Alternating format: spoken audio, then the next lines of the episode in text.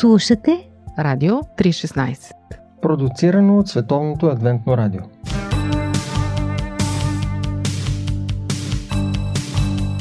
Да видиш невидимото с очите на сърцето. Упражнение по вяра.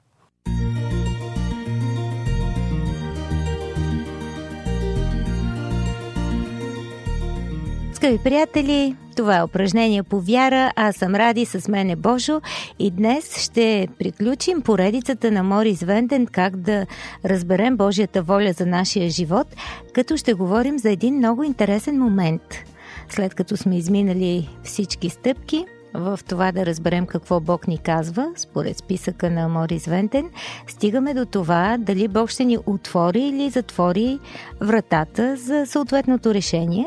И това е един вид лакмус, дали той одобрява или не, правилно ли сме разбрали или не, но да си припомним предишните стъпки. Първо започваме с това да нямаме собствена воля по даден въпрос, която да налагаме на Бога. Да не се ръководим от чувствата да прибягваме до Божието Слово, както за информация, така и за общуване. Да вземаме предвид създадените от провидението обстоятелства. Да се съветваме с приятели, които обичат Бога. Да се молим за решението. Да вземем решение и да кажем на Бога какво сме решили въз основа на доказателствата събрани от предишните стъпки.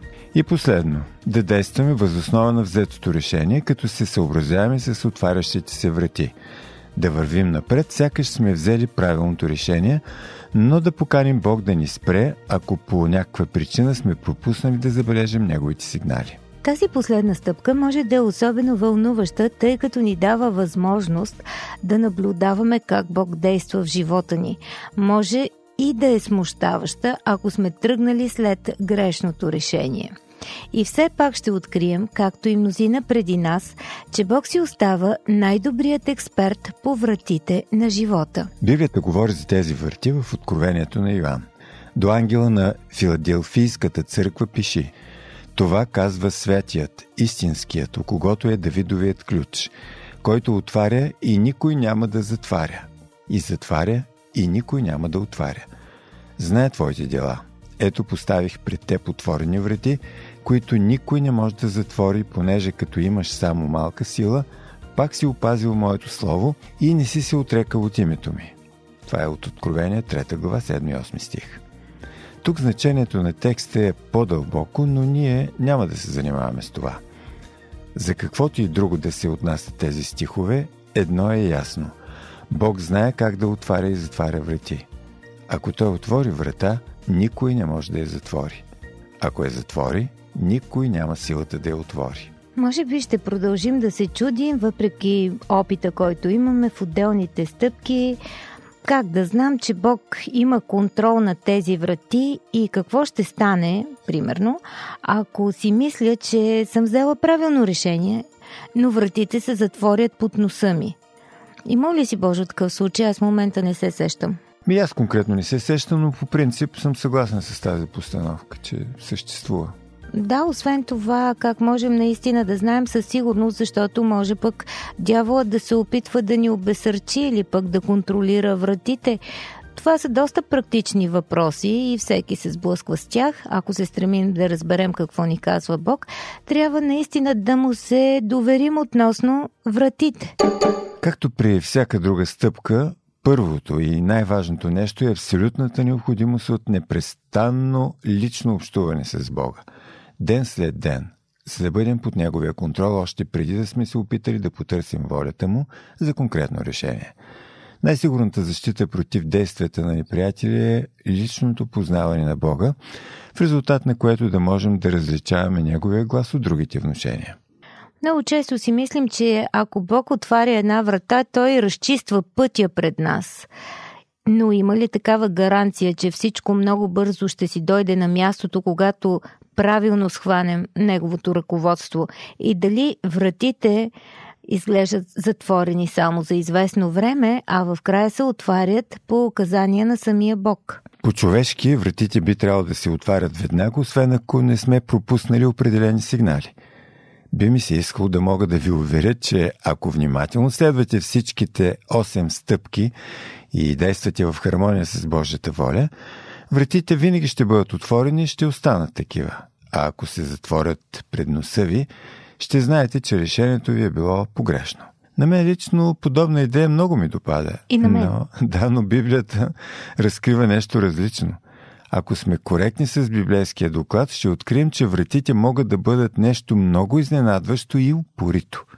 Да, мисля си, Божо, че не трябва да фаворизираме тази стъпка за сметка на останалите, стъпката с вратите, защото отворените и затворените врати ни дават окончателното доказателство, категоричното за Божията воля, тогава ако е така, бихме могли съвсем спокойно да пренебрегнем останалите стъпки, за които си говорихме, съветването с добри приятели, духовни хора, четенето на Божието Слово, молитвата, само гледаме врати – Казваме на Бога, че вървим в определена посока, очакваме Той да ни спре, ако не е съгласен с това и бихме били сигурни, че се съобразяваме с Неговото намерение, в зависимост от това дали Той отваря и затваря. Обаче това е опасно, толкова колкото ако се надяваме примерно само на чувствата си или на онова, което роднините ни съветват. И искам само да добавя, че Бог не е робот, който отваря вратите при натискане на някакви копчета. Той анализира ситуацията и взема това решение, което е най-доброто за нас в момента, макар и ние да не го разбираме. Така да. мисля. Плюс това той го вижда по-добре, защото да. вижда бъдещето, а ние не. Но тази тема наистина е дълбока. Ние само засягаме определени акценти, малки детайли, почерпени от опита на духовни хора и систематизирани така добре от Морис Венден. Останете с нас, след малко продължаваме нашия разговор.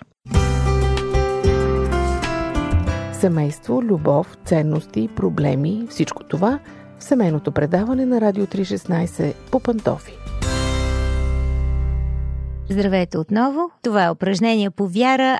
Какво да направим, ако преминем през 8-те стъпки за разбиране на Божията воля нещо за което нашата поредица говори, но вратите пред нас, житейските врати, очевидно се затварят.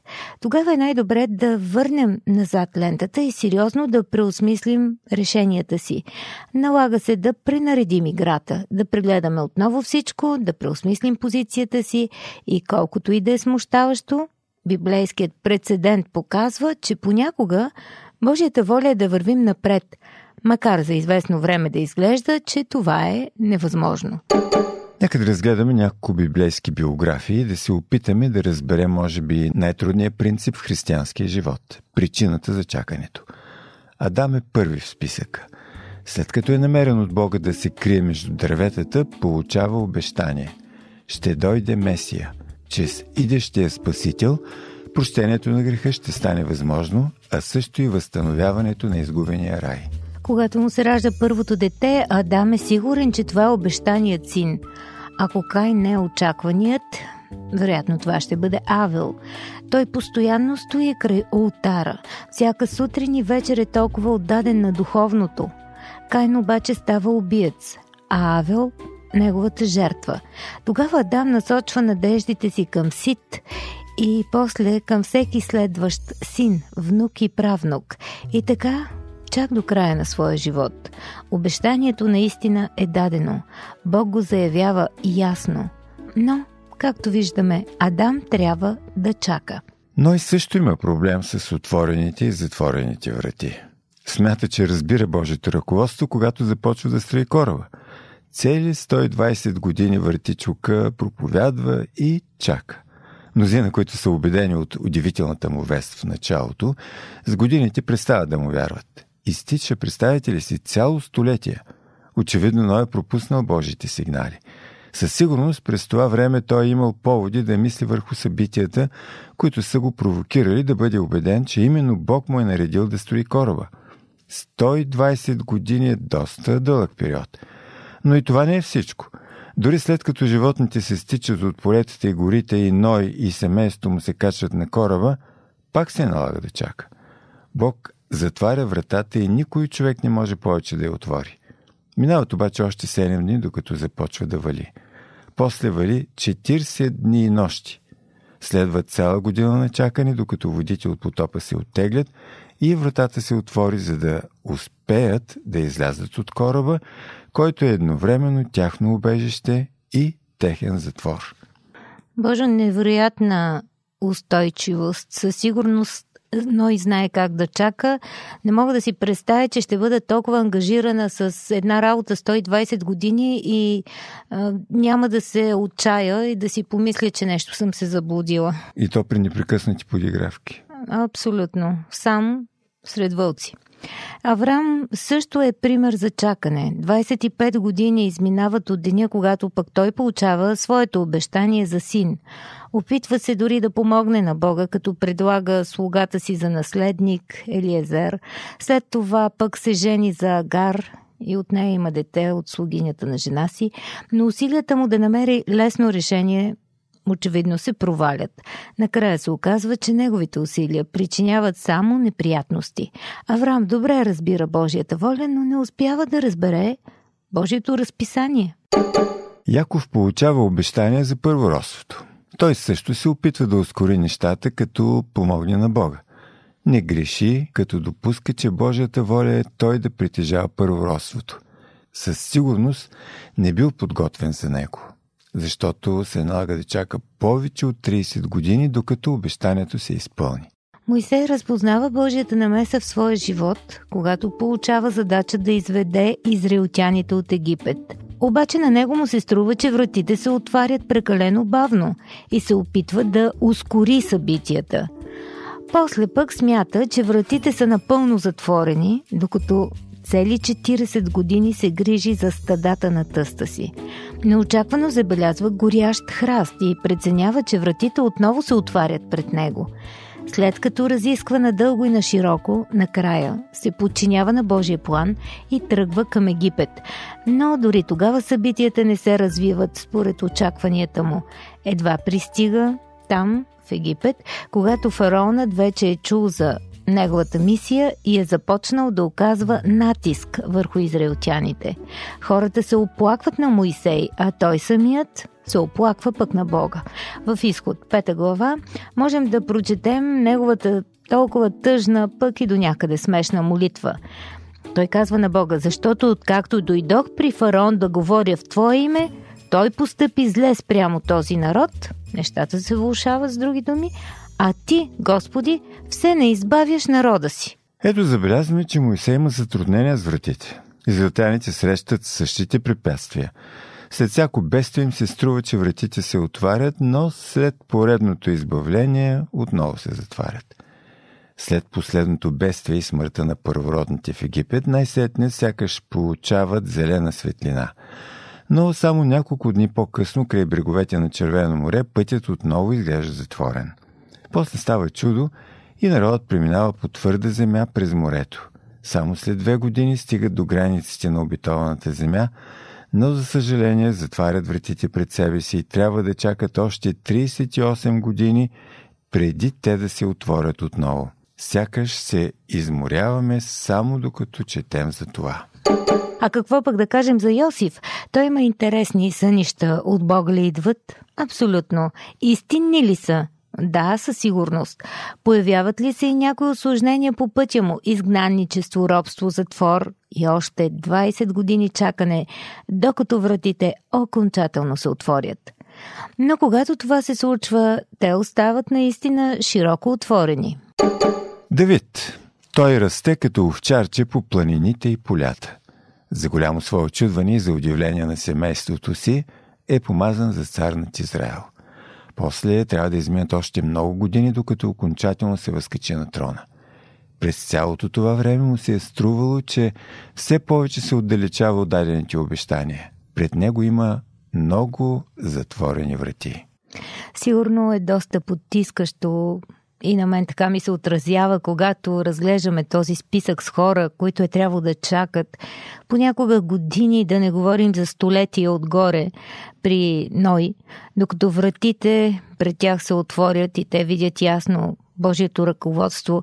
Или може би това ни окоръжава, като се опитваме да уредим нещо недовършено в живота си и виждаме този пример. Трябва да признаем, че тези неща се случват много често и са по-скоро правило, отколкото изключение. Посланието към евреите говори за хора, които са починали без никога да получат обещанието, а само са го видели отдалеч.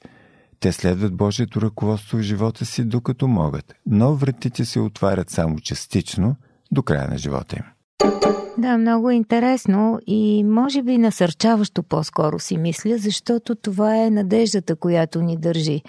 Виждаме частица от бъдещето, това, което Бог ни обещал, хващаме се за него и това променя живота, който живеем днес.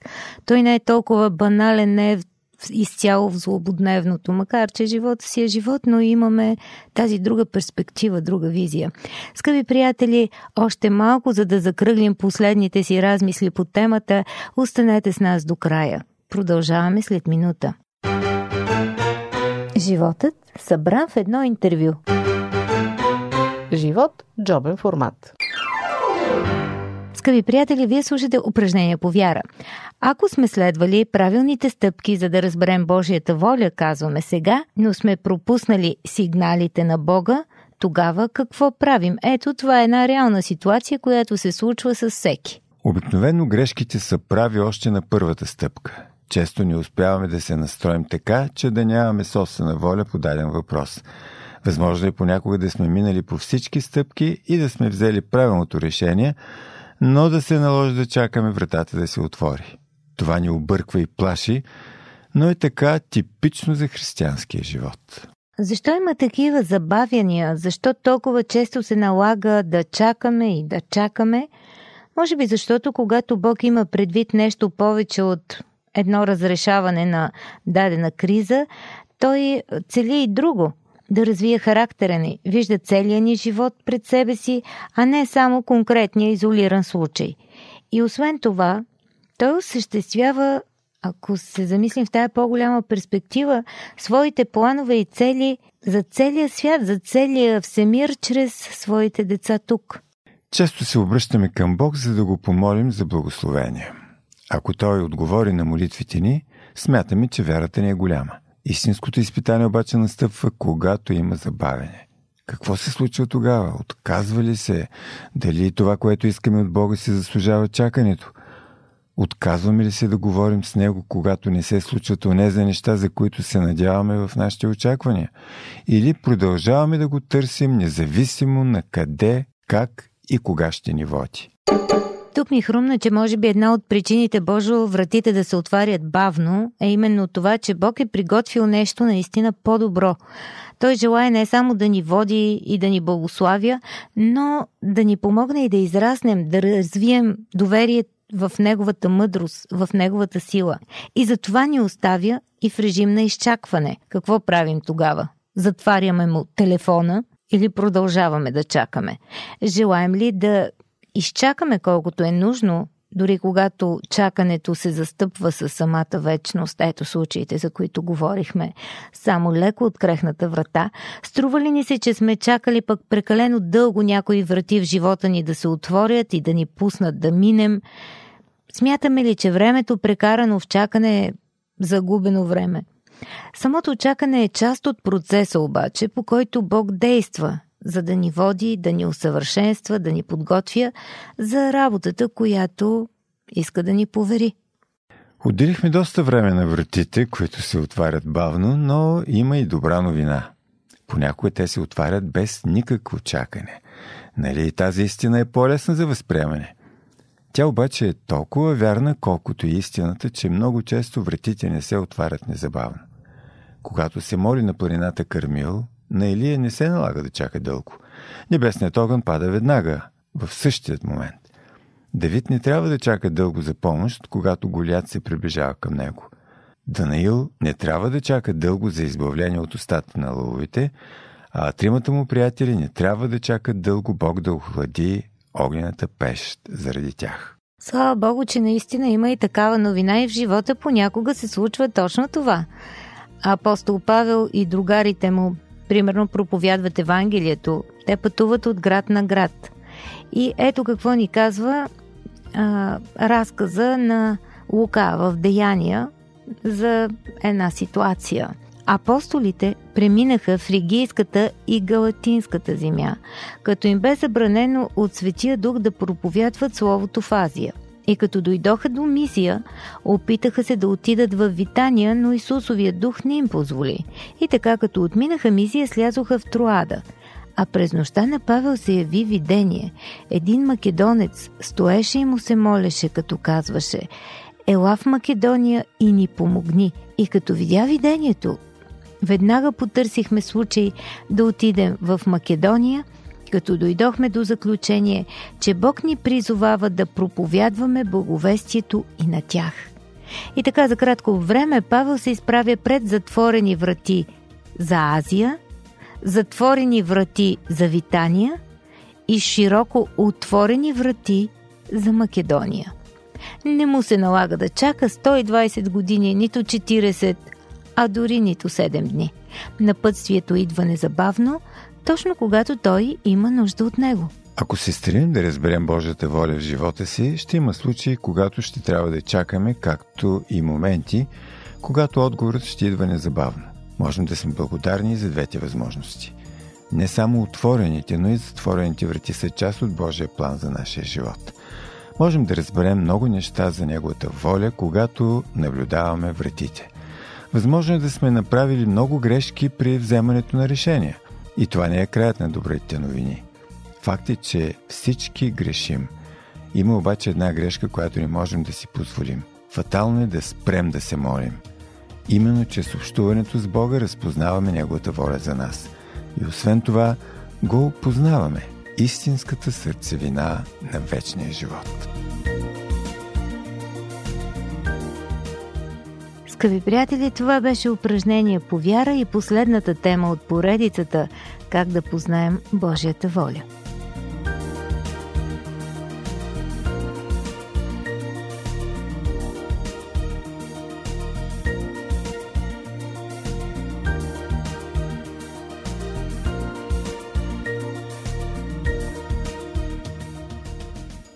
Слушате Радио 316 Продуцирано от Световното адвентно радио. Сайт 3-16.bg По пантофи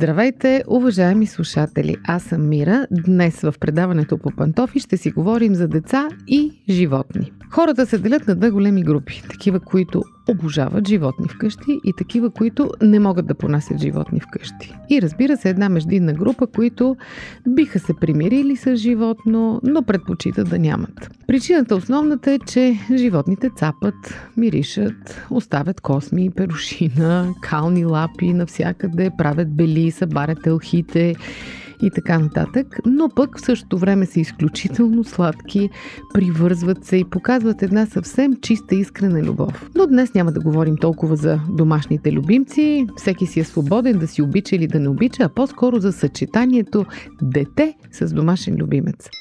Понякога хората казват, появили се дете вкъщи, край на котките и кучетата. Други пък казват точно обратното. Появили се дете, непременно трябва да си вземем и куче, или котка, или хамстер, или папагал, или нещо друго. Защото специалистите казват, че съжителството между децата и животните е нещо добро за децата и изнерващо за родителите, разбира се, но днес ще си говорим за хубавите и за полезните неща, когато при децата вкъщи има и животинче. Какви ползи има? Най-напред разбира се, че децата стават по-отговорни. Това са го установили специалистите, че децата, които растат заедно с домашни любимци, са много по-отговорни от връзниците си, които нямат животно вкъщи. Защо? Защото се научават, че имат задължения към домашния любимец. Много често децата, когато започнат да плачат вземи ми куче, вземи ми куче, обещават да го разхождат, да го хранят и така нататък. И ако родителите след това настояват децата да си изпълняват ангажиментите, това е прекрасно възпитателно средство. Освен това, Децата се научават, че не са център на Вселената, че и други същества имат нужди, че за тях трябва да се погрижим, че носим отговорност за тези, които са в по-неблагоприятно положение спрямо нас. И изобщо смята се, че грижата за едно животинче влияе благотворно върху характера на детето, върху неговата психика, върху поведението му и така нататък. Освен това, ето ви още една полза. Това, че децата, които имат животни и особено тези, които имат кучета, се движат повече. Защо? Защото кучето трябва да се разходи поне два пъти на ден. Разбира се, притежателите на котки и на разни други животинки също се движат повече, просто защото трябва да разтребват след тях вкъщи, но движението е винаги от полза. Никога не можете да кажете, че детето ви се е движило прекалено много, а пък кучето дава една прекрасна възможност то да се движи и да не стои само пред компютъра. Така че ако децата ви са любители на компютърните игри, но в същото време обичат животни, можете да намерите начин да ги откъснете от екраните. Какво да кажем за дискусии по Радио 316? Вие слушате Радио 316, продуцирано от Световното адвентно радио. Още нещо. Животните успокояват. Имат уникалната способност да ни извадят от лошото ни настроение, да отнемат стреса и притеснението. Известно е, че галенето на котка, например, успокоява не само децата, но и възрастните. А играта с малка животинка умилява или пък просто наблюдаването как котката се мие старателно с език създава един комфорт вътре в душата на човек. Проучванията гласят, че деца с аутизъм дори се повлияват добре при отглеждането на домашен любимец. Успокояват се. Склонните към раздразнение деца, свръхактивните деца също имат полза от животинка вкъщи. Тоест, ако имате нервно дете, може би, може би животинчето ще бъде едно средство да го успокоите. Още една полза от животинката вкъщи – завързването на нови приятелства. Това не е случайно. Разхождането на куче или посещението при ветеринари, докато чакаме да ни дойде реда, или пък купуването на храна в ветеринарните магазини, в зоомагазините, ви дава повод да се запознаете с други хора, да си обмените опит, да им намерите естествена тема за разговор. И това особено се отнася за децата, за тинейджерите. По-затворените деца много лесно намират приятели, с които имат общ език покрай своята животинка. Такива хора обикновено са съпричастни един към друг. Те изпитват състрадание към животните и изобщо намират много общи черти помежду си. Доказано е, че приятелства, създадени на основата на приятелство между животните, са доста устойчиви. 101 дълматинци не е само фикция сякаш. С две думи, ако трябва да обобщим, хубаво нещо е да си имате животинка вкъщи. Е, повече цапа, повече разходи имате, грижи, къде ще го оставите, когато отивате на почивка, кой ще го храни, когато пътувате, кой да изведе животинката, когато вие сте болни или заети. Изобщо това си е ангажимент но е полезно за децата ви. Ще се наложи да възпитавате едновременно дете и куче, но в това няма нищо лошо. Тоест, призовавам ви към повече смелост. Това най-малкото ще научи децата ви на състрадание към другите Божии твари. А това не е в един свят от егоисти днес. Пожелавам ви успех на вас, на децата ви и евентуално на вашите домашни любимци. Мирно, съвместно съществуване. Дочуване от мен за днес. До следващия път.